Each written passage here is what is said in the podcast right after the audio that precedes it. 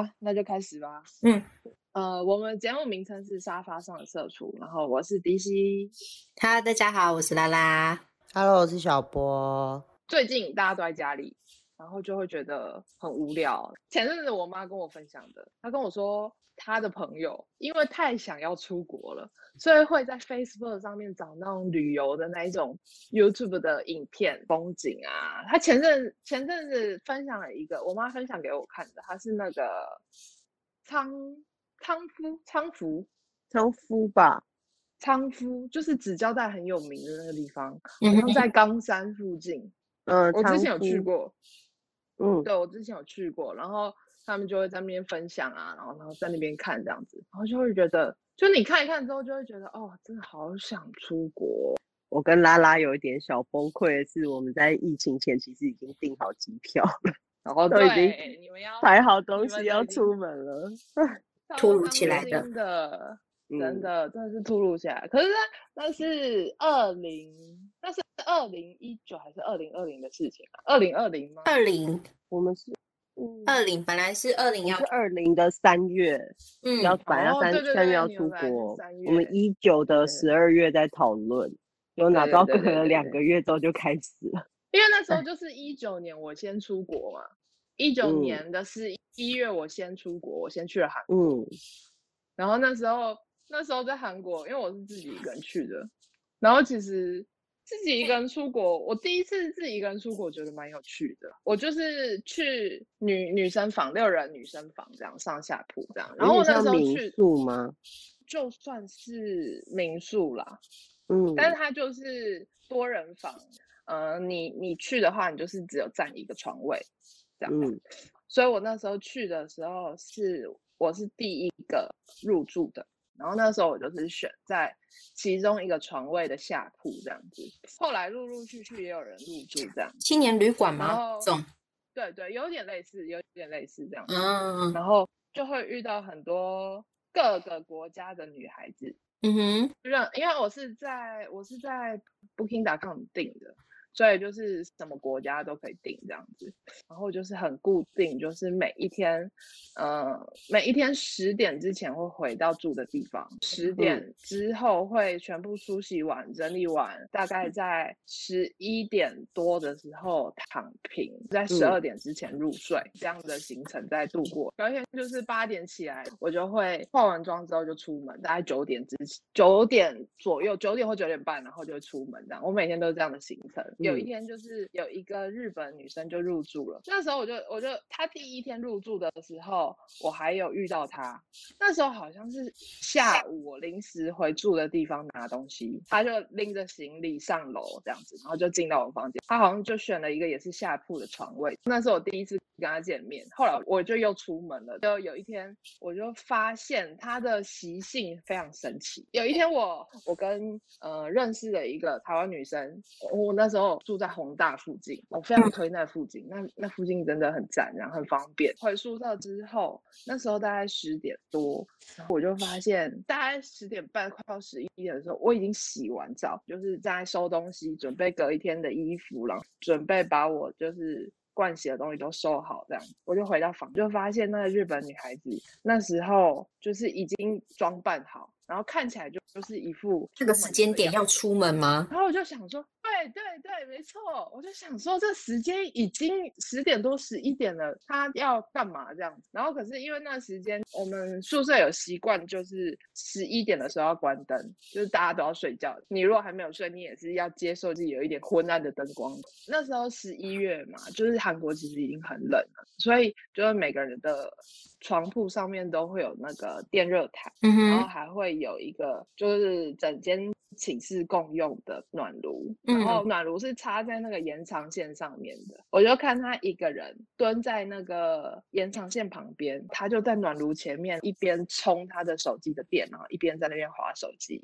嗯，然后我就看着他，他因为我就很疑惑，然后我就用英文问他说：“你那样子不会太暗吗？”然后他可能是怕他滑在滑手机，然后很会有点亮，他可能怕会吵到我还是怎么的？他他就说就是我会不会吵到我？我就说不会，我等一下就要睡了。他就说好。然后因为我是十二点，我都会先滑一下手，跟台湾的朋友聊个天啊，报个平安啊之类的，快要到十二点才会睡这样。然后那时候我就看他一直蹲在那边。然后就将近十一点半的时候，我就看到他穿着短裙哦，他穿短裙哦，那时候很冷哦，他穿短裙，带着他终于充好电的手机，拎着外套，然后就出门了。十一点多的时候，对对对对对，然后我想说他这时间到底出门要去哪？我就非常疑惑。隔一天早上的时候。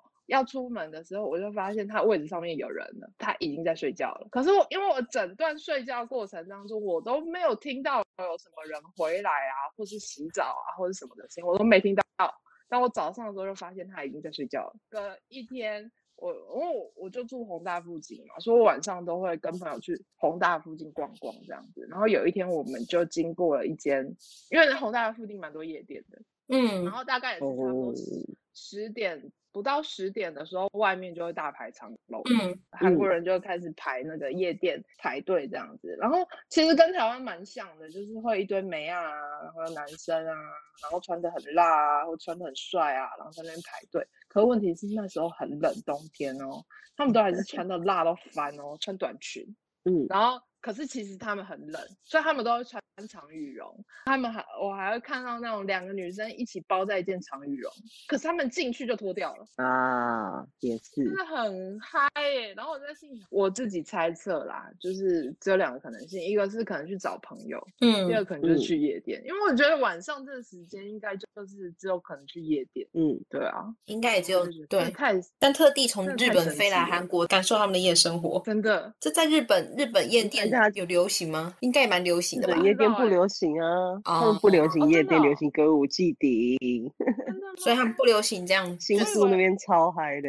是哦，其实夜店都在东京的话了，其他区我不是很知道。新宿大概就是持续在歌舞伎町那一条，除了是做一些 黄色的 东西之外，有一些夜店会卡在那个大楼的楼下。我们有时候会去唱歌，七八点出来就已经会有人在外面。嗯，就在外面不是买东西、吃东西、聊天啊，可能时间到就开排队进去。那是歌舞伎町还是夜店？但我不太确定它是夜店呢，还是那种地下的那种音乐厅。真的，它跟夜店里面都会有很，我不知道哎、欸，但是外面就很多人排队，因为我没有真的进去，我只是去旁边的大楼唱歌。哦，所以我每次经过那边都觉得很神奇，怎么会那么多人？但另外一条就是很确定，就是那条都在干嘛的，因为有时候去会被拉。女生就是问你想不想打工，然后男生就会问你说一个小时多少钱啊什么的，然后你要不要这样。可是我觉得那日本女生很神奇，她应该是不会讲韩文的。嗯，因为我们两个对话是用英文。嗯，就她英文也很破，我英文也很破，然后我们两个用英文这样。但如果日本女生一个人只身去韩国，然后去夜店，这样子不危险吗？严这么？那我觉得蛮奇葩的。那你会去夜店的人就没有在环漏这个了吧？嗯，也是啦，就没有在害怕。应该是说，我觉得夜店除了对你你喝的东西要小心以外，其实应该还好。嗯，因为他们的夜店真的都是因为在宏大附近，嗯，所以他的夜店真的感觉都是偏大学生型的。哦，所以感觉相较之下，应该算是不会太危险吧。所以我那时候晚上回家的时候，也是会有一点点觉得紧张。晚上回去的时候就不敢太晚回家。我后来就觉得说，其实找那种多人住的，其实还蛮不错的，因为你的安全感其实多很多哎。如果是自己出国的话啦，如果你有跟认识的人一起的话，那感觉可能就不太一样，是不是？就是我觉得，在我当下，我一个人，然后我那时候房间里面可能有其他国家的人，嗯、然后还有我那时候那一间的做管理的管理管理者也是住在那里，嗯、然后他是住在一楼啦，我们住在二楼，然后我就觉得说，其实相较之下，我觉得蛮安心的，就是住我住那个六人房的时候，可惜你们没有去到韩国啦，好难过，没办法，真的这种状态下，我就。不知道什么时候还可以出国。那时候真的是因缘际会，因缘际会。对啊，就是我觉得出国是我那时候真的是出国是靠一个，就是我想出国，然后就冲了这样。嗯，我的状况比较不一样。因为我是去留学，去比较长的时间。第一天去的时候就怎么说呢？去日本之前还是对日本会有一个印象嘛，以前多少也是去玩过，你就会觉得啊，日本可能就会很亲切啊，很有礼貌啊。我一开始也都这样觉得，就第一天去的时候就遭受了一点打击。主要是因为我去的那个地方，我住的地方不是在东京都内，是在旁边的支线上面，离东京都心大概搭车要三十分钟左右的地方，这样不是那么多外国人去的地方。就就第一天去去搭车，然后他们因为他那边已经不是已经不是 JR 的电车线了，嗯，有点搞不清楚要怎么搭车，而且哦。大家可不知道知道知不知道，就是一般的东京的电车都是一站一站停的嘛。但是我坐的那条，它有分特急 车。我想到柯南的那个，就是它有一个环状线，是不是？嗯、那个是东京吗？环状线就应该就是三手线吧。三手线一直绕着那个绕圈圈。对对对对对对对，脱离那个就是比较主要的都心区了。我那边就真的是纯住宅区的那种。所以就搭车，嗯嗯、第一天去搭车的时候搞不清楚我那个站到底有什么车会停，然后也搞不清楚我要往哪个方向。所以、嗯、我去问那个，就是大家在去日本的时候应该看过月台中间有那种小卖店，卖报纸、卖牛奶的那种。嗯嗯嗯对对对，就去问那个小卖店的阿姨，然后问她说我要往哪个方向搭，结果、嗯、阿姨超级不耐烦的、啊，阿姨就直接跟我说：“上面有写汉字，你不会看字吗？” 然后我就。就想说，为什么第一天去留学有种被打击到的？阿姨把你当成日本人吗？没有哎、欸，因为我的我那时候日文不是很好，就第一天刚去，所以还是讲的有点破破烂烂的状态下，嗯、就阿姨的，我觉得是跟我说，你不会看汉字吗？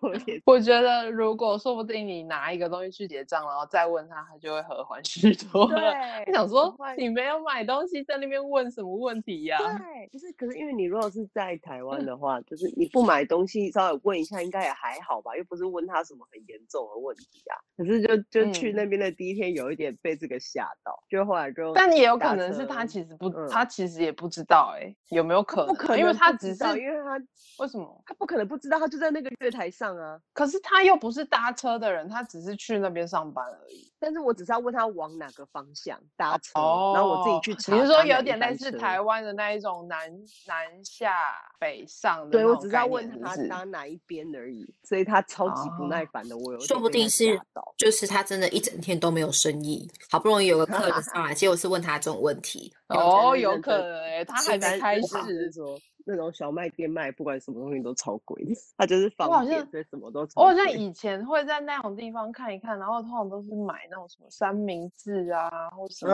的，嗯、就是零食吃个什么。就是因为我们通常都是去旅游嘛，嗯、然后就是可能在途中肚子饿的时候，就会去那边买个东西吃，这样大部分都是这样子，好像也很少会买。那那边比较多是那种。比如说上班族的人会去买新闻，买那个报纸、嗯、啊，对，嗯、他们的报纸就叫新闻，所以就是新闻。他们的新闻，嗯，韩文也是一样东西。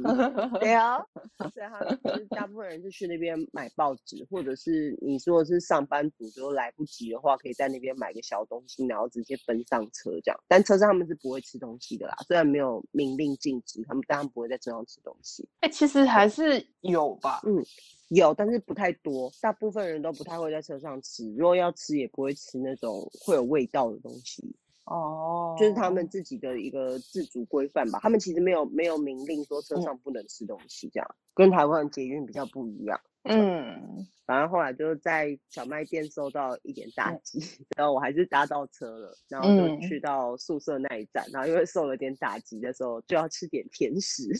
嗯，对，一下车就在车站附近，他们的车站附近很棒，就很多卖吃的，就蛮通常都蛮热闹，真的。买那个可丽饼。好好吃哦！是哪一种可丽饼啊？就比较像是那一种，不是不是硬的，是软的那一种，然后中间包奶油跟水果，奶油跟水哦，法式的那种，法式的可丽饼，可丽饼，然后跑去买那种，但是就是结账的时候又遇到很好的老板，因为他就问我说：“嗯、你那你要现在吃吗？”可是他讲的那个日文是敬语，嗯、所以我其实听不太懂。嗯嗯，就是有有点疑惑的，就回了一次说说怎么，就我回复了那个我听不懂的单词讲，然后他可能有发现我听不懂敬语，他就把它切成普通的日文的讲法，然后跟我说，后来就把那个就把东西给我，这样就在那边直接吃，也很好。遇到也是有遇到人的很好的人这样，然后等我某一天早上起来呢，就发现我一边的耳朵听不到了。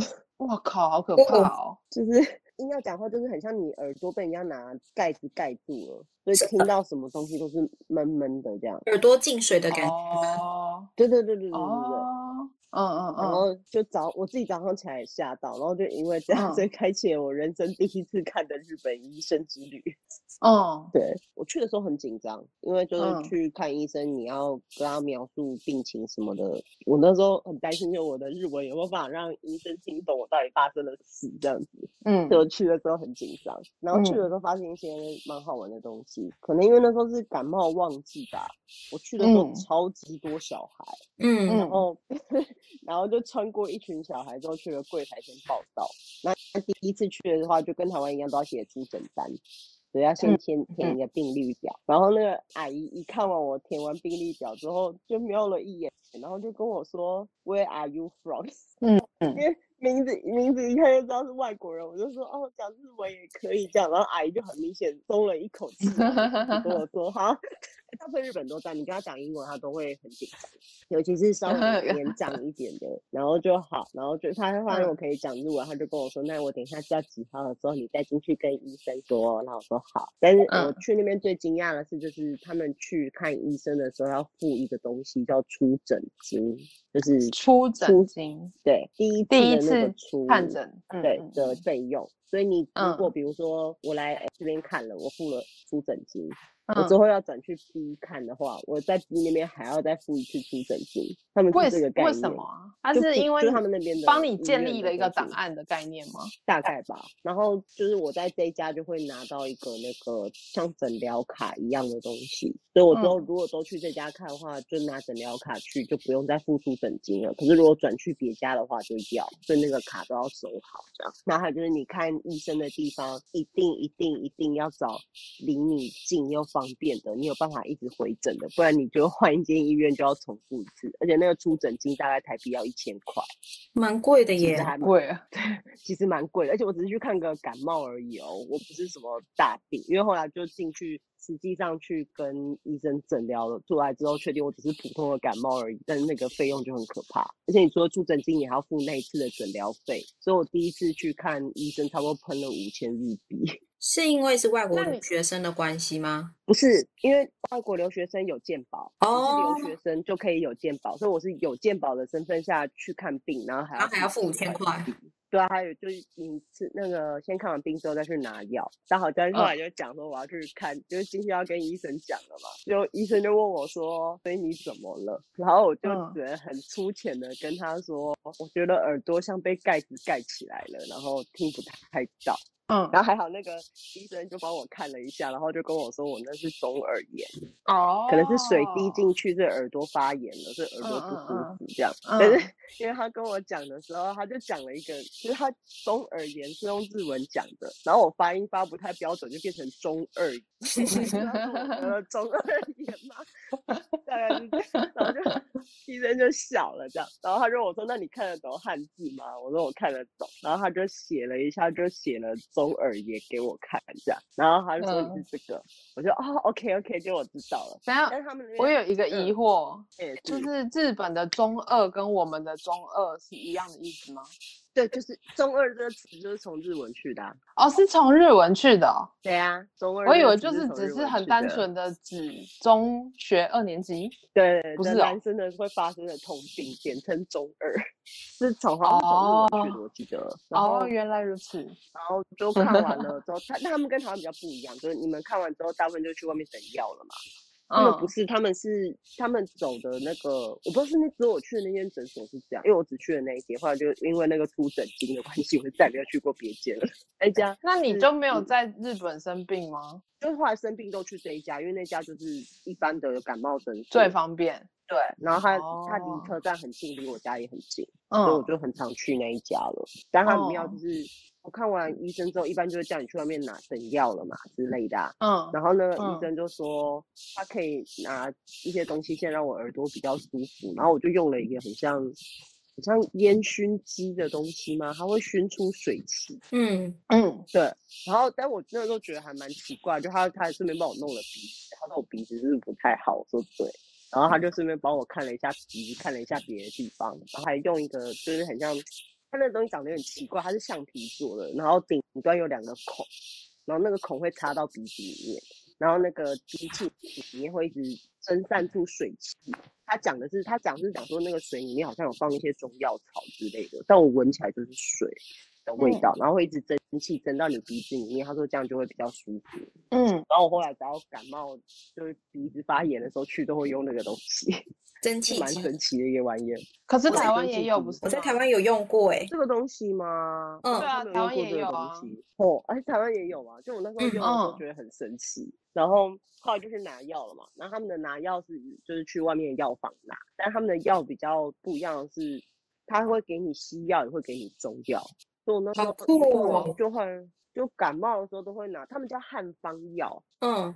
然后要一次给都是给两个礼拜的份，所以我会觉得好像五五千日币还蛮 划算的，可以拿到两个礼拜份的药，就是整整十四天的药。它是汉方药跟西药放一起，然后你要一起吃吗？一起吃？对，要一起吃。他会帮你配好，然后你要怎么，他会跟你讲要怎么吃，所以就两个都给你这样子。那我好像每一次拿到的都是什么葛根汤吗？印象都是这个名字，oh. 然后吃起来就甜甜的，很神奇。它就是药，我每次去就，因为我可能就是感冒的地方都差不多，都是鼻子，然后有时候比较严重的话，就会变成像中耳炎那样，所以他就每次开的都差不多，都是这几个。嗯，所以后来就那天就赶快回去，因为我不是说我耳朵塞住嘛，他就开了一个像眼药水的东西，叫我滴在耳朵里面。然后滴下去的瞬间，真的很像那个大家有用过 Pod Pro 的话，就是有一种你本来就是带着那个你要开启什么通透格式吗的感觉，你就会突然觉得外面的声音都清晰了，那个感觉好神奇啊，就觉得蛮有趣的。嗯自己自己奇妙看定景点哦，然后你拿到十四天的药，那其实这样子换算下来，以台币来讲的话，是十四天的药，这样多少钱啊？一天大概一百块不到吧？一天一天大哎，一天大概一百块，对，五千块日币嘛，你乘以零点三，差不多一千五，然后除以十四天。对啊，一百块，以台湾来讲还是蛮贵的 哦。但因为那就是出诊金的问题啊，如果不算出诊金，其实就是六百块的医药费。所以你后来再回去就诊，就是例如说你之后又又感冒又去就医之后，就是六百，嗯，六百日币吗？呃，两千日币，大概是六两千五六百台币吧，差不多五六百台币。啊，然后一样都是拿到汉方药跟西药的。对对对，然后每次都是两周，每次都是两周。嗯，你又拿到汉方药，然后又拿到西药，嗯、然后又拿到一个点耳朵的。对对对对对。哦，其实蛮多的哎，就是他他的药都开的蛮蛮蛮蛮大包的。我每次带回家的时候都有一种，不是只是耳朵不太舒服，或我只是小感冒吗？怎么会药都那么大一包？那很神奇的感觉。所以大概吃完十四天就好了吗？其实有时候根本不用吃到十四天就好了。真的、哦？但那个，但那个中药我都会吃完。他就跟我说，那个你就当就有点像保健嘛，保健食品那样。哦、所以就除非是那种什么抗生素，他就会跟你嘱咐说一定要吃到完或干嘛。不然其他的药，西药他都会跟你说，你如果不舒服，没有比较就有比较好了，你就可以不用吃了这样子。哦，嗯，这个蛮好玩的，嗯，蛮有趣的。哦、嗯，但是他们的他们的鉴宝就是很贵、啊，不对，是台湾的鉴宝真的太便宜了。台湾的健保真的是太厉害，因为我有那个，就也是国外的同学，然后他说他们来日本之后就疯狂的看牙医，嗯，然后我说为什么要在日本看牙？对，他在日本看牙医，他我就问他说说，可是日本看牙医很贵耶，因为我们在台湾看也就是一百五嘛，啊你拔个牙，如果去大医院了不起一次就四五百块，他们这边拔牙大概是五千块到八千块日币，不含出诊金哦，就拔一次。嗯，然后他们说很便宜。嗯，他没有他们，我妈就说，可是这边拔很贵，为什么要在这边拔？他说因为他们国家的医术有点难以被信赖，嗯、就但价钱是差不多的。就他们宁可在日本花一样的钱，然后在日本拔这样子。哦，那叫他们来台湾拔。然后不行吗？他们来台湾也是外国人啊，还是要付外国人的费用啊。难怪有一堆有一堆不住在台湾的台湾人都喜欢永远一直缴着台湾的健保，因为台湾健保太好用了，便宜又实用啊。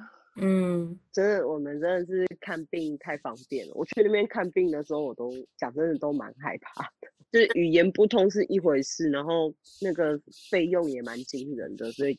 真的尽量不生病就不生病。其实他们大部分人也不会去看医生，大部分都是。所以我就觉得，对，所以我就觉得日本日本为什么就是那么多药妆店？我觉得也是一个这样的原因诶，因为大家都去买成药，所以就成药发展的很好，然后他们的成药就会变得蛮有效的。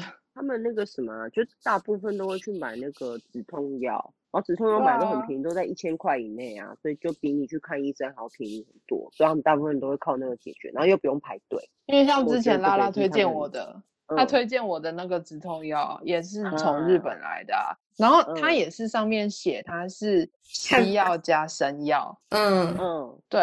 然后我觉得他就是真的是有效又快耶。嗯，比起那个就是之前很热门那个牌子，因为之后就不能再去日本了嘛，然后所以我后来就是因为拉拉推荐我那个药，我就觉得那药吃一次之后，它的药效非常的快。嗯，但是我它有一个很大的缺点，就是因为它真的太有效了，所以它会你若空腹吃，真的会胃很不舒服。哦，它是真心伤胃啊，一定要 真心伤，但真心有效。嗯嗯。嗯，我就觉得可以理解。听完之后可以理解他们的那个药，嗯、他们成药为什么发展的这么好。真的，可是我那种的比如说看看牙齿之类的啊，我还是会等到回台湾的时候再再去看。这个我真的是。我之前在笨板上看过一个文章，有个人说他门牙不舒服吧，然后就去看医生，嗯、也是他也是留学生，可是他就是也是日文不太好，然后医生就跟他说说，嗯、好像是跟他说，就是如果会痛还是干嘛，就叫他举手，但他没听懂。嗯就要钻下去之后，嗯、因为在门牙上，门牙很薄嘛，就很痛啊。嗯，但他就一直就是盯着，然后一直盯到整个手术结束，然后医生就一直说他很厉害，都没有叫，都没有。然后他后来回去之后，就稍微想了一下医生那时候跟他讲的话，然后用了一下翻译软体，才听懂说原来医生是叫他很痛的时候把手举起来，但他都没举，就一路撑到结束这样。而且他那个因为是专门牙，所以爆炸痛，他说真能忍过，真的都是勇者。可是我有一我有一个疑惑，就是举了手之后，那个医生能做什么？就可能会停下，让你休息五秒钟，适应一下。对对对对对对。所以之后还是痛啊，是没错啦。但是就至少有休息时间啊。但是我觉得他那样还不如长痛不如短痛。